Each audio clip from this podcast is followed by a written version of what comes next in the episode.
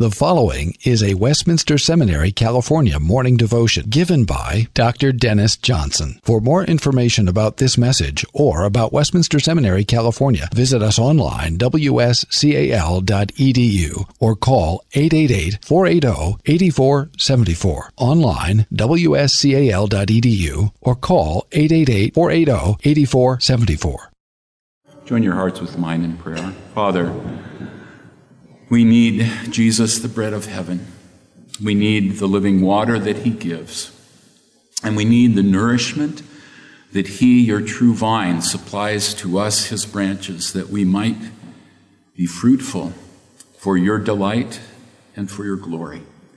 So feed us from your word today as we consider the reality that Jesus is the true and living vine who gives us life. We pray in his name. Amen. You may be seated. Text for this concluding devotion on the I am statements of Jesus in John's Gospel is John chapter 15, verses 1 through 11. The Gospel according to John chapter 15, beginning at verse 1. I am the true vine, and my Father is the vine dresser.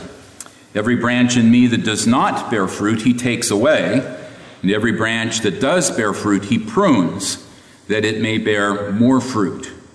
Already you are pruned because of the word that I have spoken to you. Abide in me, and I in you. As the branch cannot bear fruit by itself unless it abides in the vine, neither can you unless you abide in me. I am the vine, you are the branches. Whoever abides in me and I in him, he it is that bears much fruit, for apart from me, you can do nothing. If anyone does not abide in me, he is thrown away like a branch and withers, and the branches are gathered, thrown into the fire, and burned. If you abide in me, and my words abide in you, ask whatever you wish, and it will be done for you. By this my Father is glorified, that you bear much fruit, and so prove to be my disciples. As the Father has loved me, so have I loved you. Abide in my love. If you keep my commandments, you will abide in my love, just as I have kept my Father's commandments and abide in his love. These things I have spoken to you, that my joy may be in you, and that your joy may be full. This is God's word. May he write it on our hearts as we reflect on it just in these few moments. Well, we have seen that in Jesus I am announcements about his identity. He drew consistently on the imagery of the Old Testament, the imagery that Israel had heard through their ancient scriptures for so many centuries. And in some of those I am statements, the ancient scriptures imagery pointed ahead to the astonishing reality that Jesus of Nazareth is Emmanuel, God with us, the Word who was with God and is God and who became flesh and dwelt among us so that in his face we beheld God's very glory.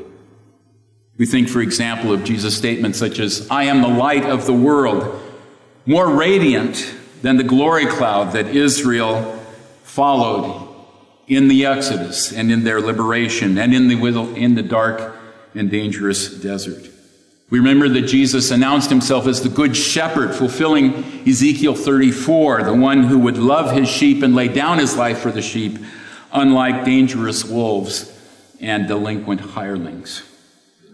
Other I am announcements uh, are those in which Jesus identifies himself as God's good gifts to us. He's the bread of life, better than the manna in the wilderness. He satisfies the deep hunger of our hearts. He's the resurrection and the life, whose voice brought Lazarus' dead body to life and from the grave, and whose voice summons our sin dead hearts to eternal life.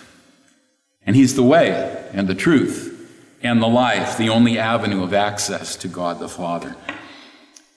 But in this last I am saying in John's Gospel, Jesus evokes Old Testament imagery to identify himself not as the Lord and not as the Lord's good gifts to us, but rather to identify himself with the Lord's people. When he says, I'm the true vine, the real vine, the genuine vine, he's saying, I'm the vine that produces a crop that delights the vine dresser. that delights the Father.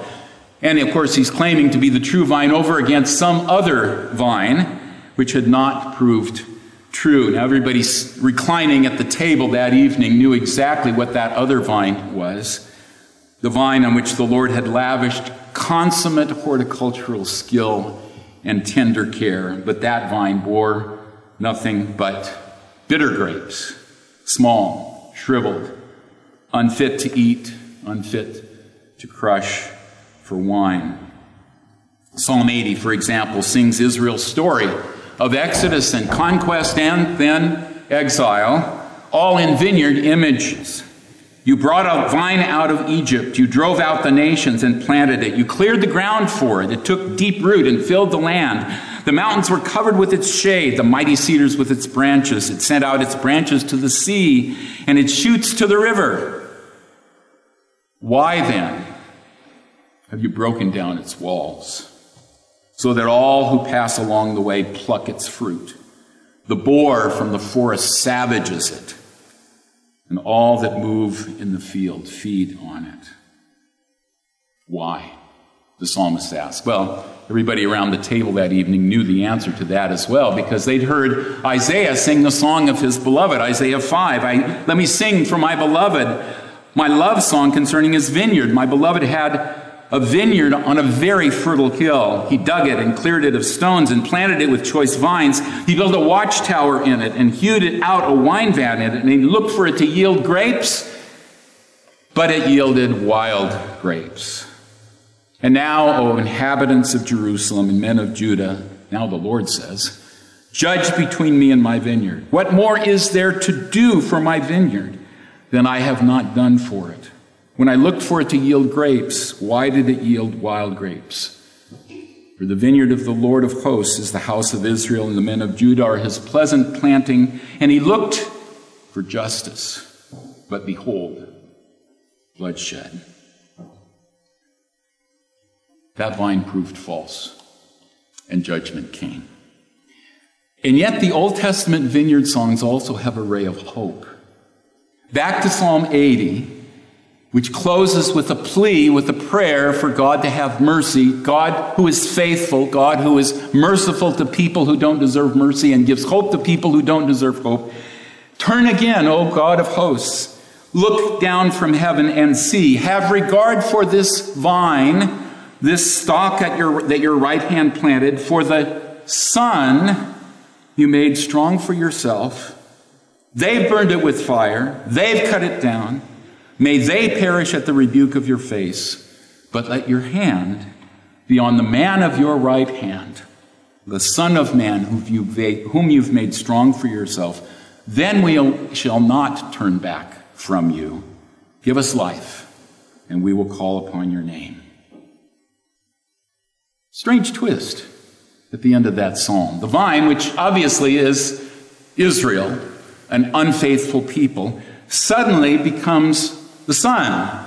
In fact, the man of God's right hand, the Son of Man, whom God makes strong for himself. The rescue of the king will be the rescue of his people.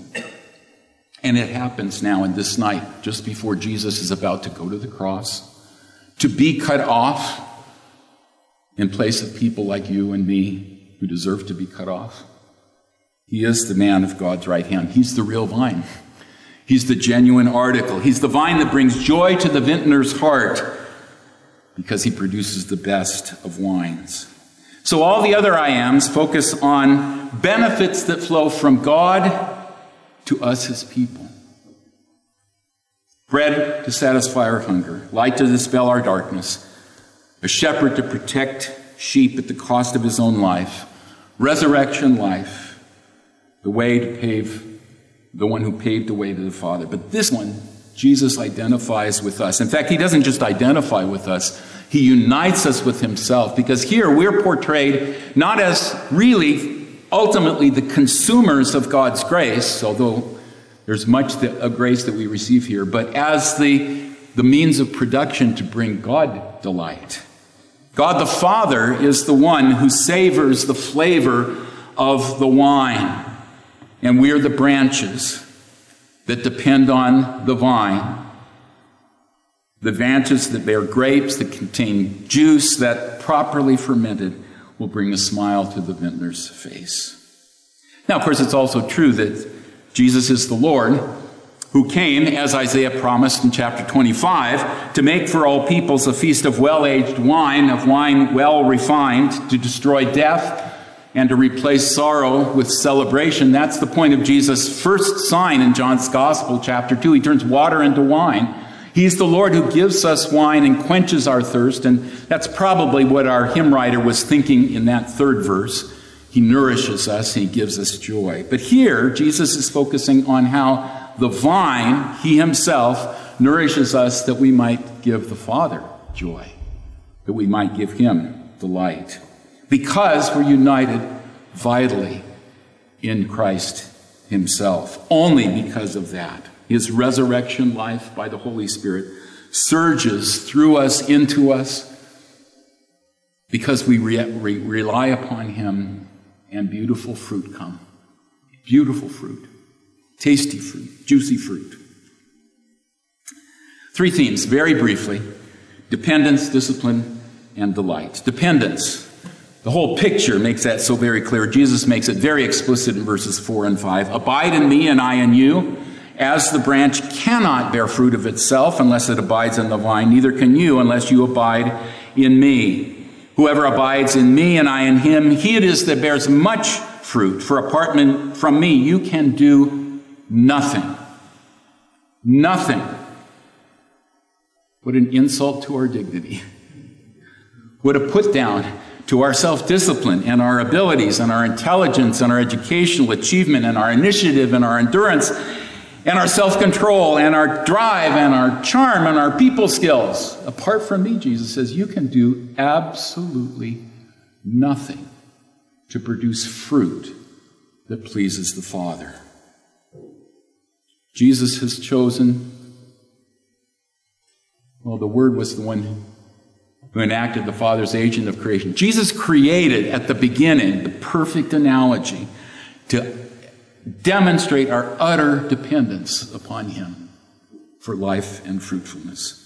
What can a branch do if it's disconnected from the trunk of a vine, which in turn has its roots in rich soil, which receives life giving moisture from heaven? The branch can do nothing.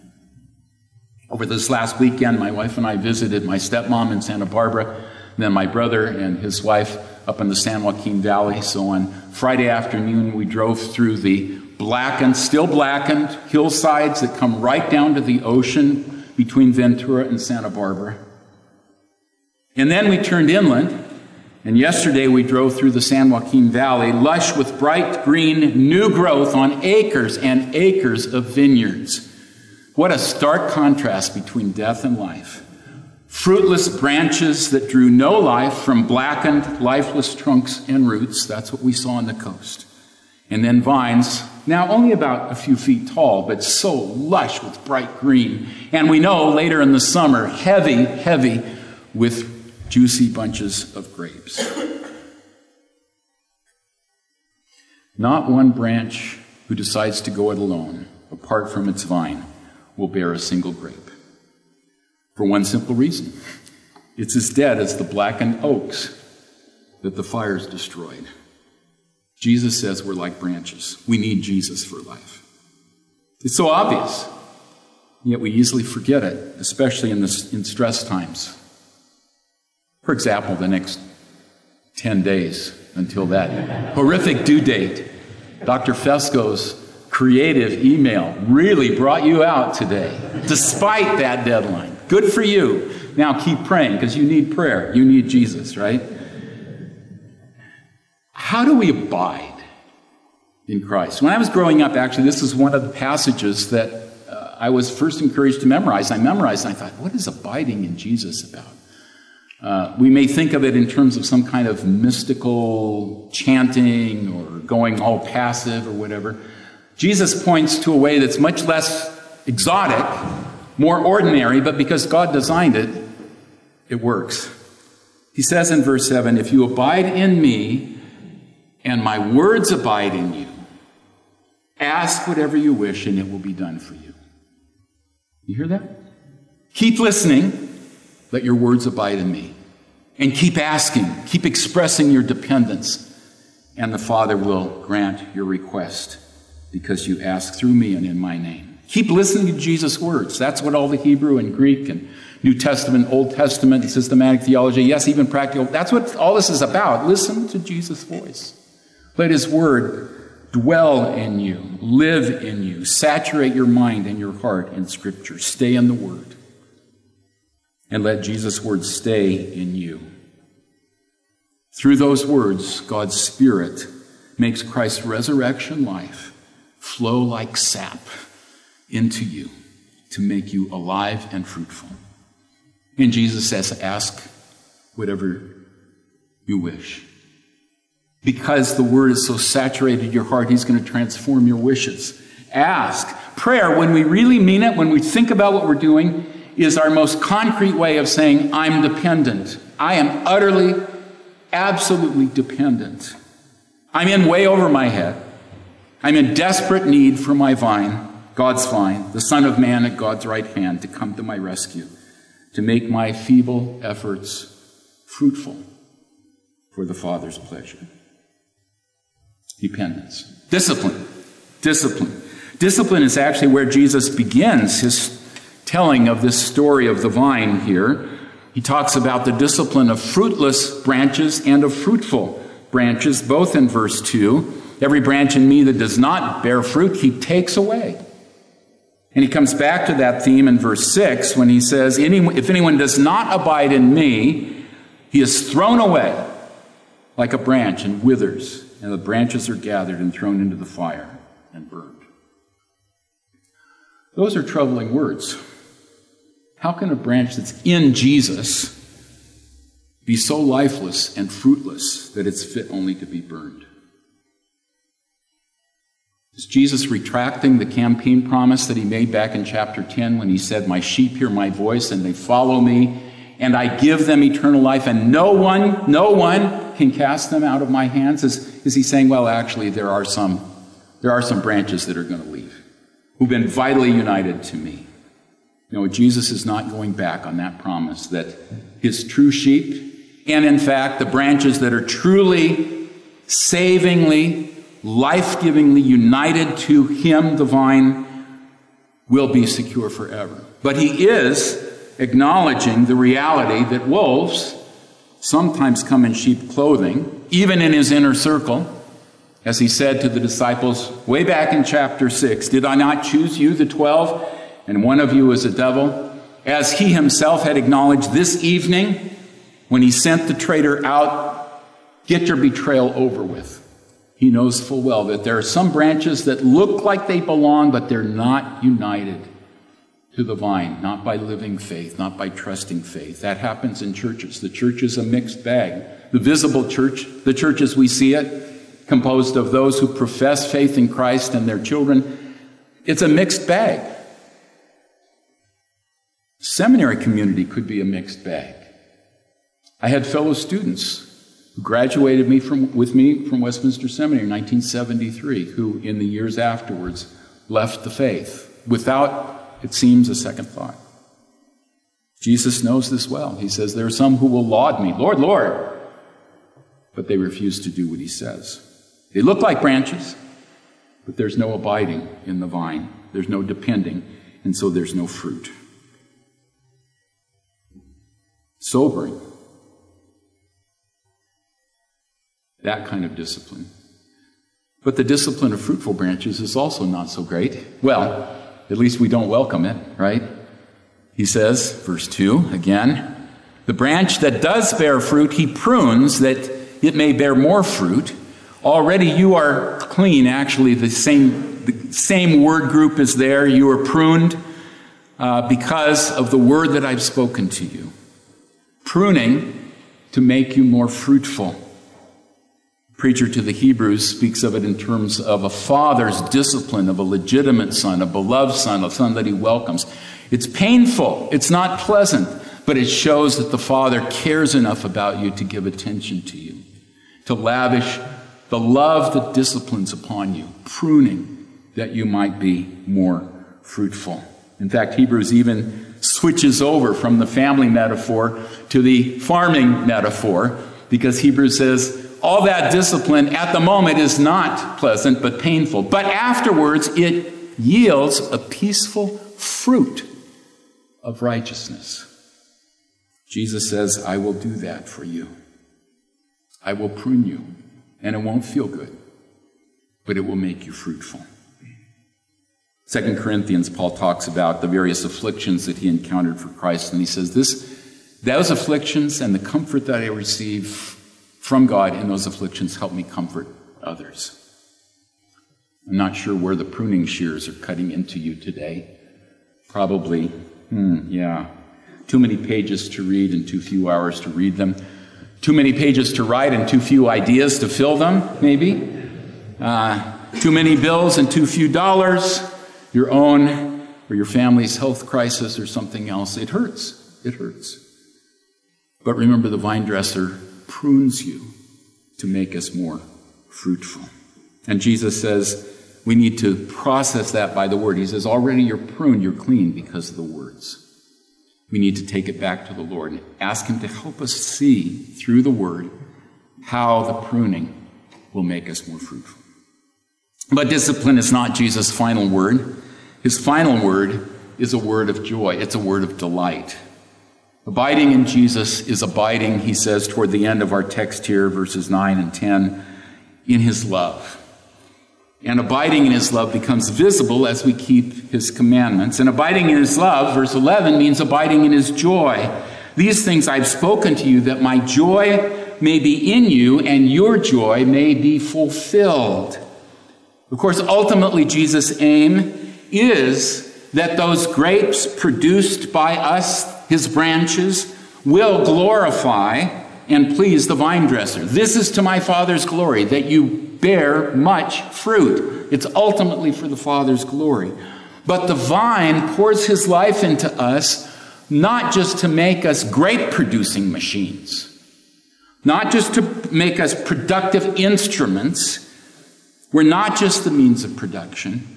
He sends his life surging into his branches by his Spirit, imparting his love and his joy for us. He fills us up with joy by His nourishment, by His vitality, we become and do what we were created to be and to do.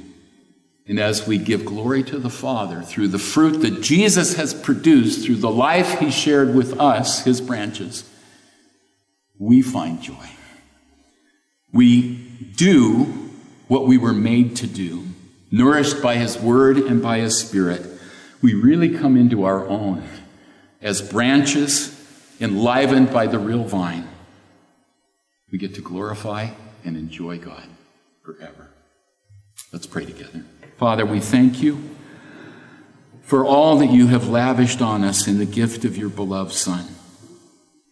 Bread for our hungry hearts, water for our thirsty hearts, light for our darkened hearts, a shepherd to protect us from the enemies, resurrection life the way to you. And Father, thank you that in giving Jesus as the true vine who binds us to himself and enlivens us, you have enabled us to bear fruit that pleases you, fruit that delights your taste, fruit that gives you glory. Your grace is so abundant, so rich to us in Christ. Thank you that we come to you through him who had every right to say, I am, to take your covenant name on his own lips as his own identification. Thank you for Jesus, the I am. We pray in his name. Amen. Copyright 2018, Westminster Seminary, California. All rights reserved. You are permitted to reproduce and distribute this material in any format, provided that you do not alter the wording in any way and that you do not charge a fee beyond the cost of reproduction. For web posting, a link to this document on our website is preferred.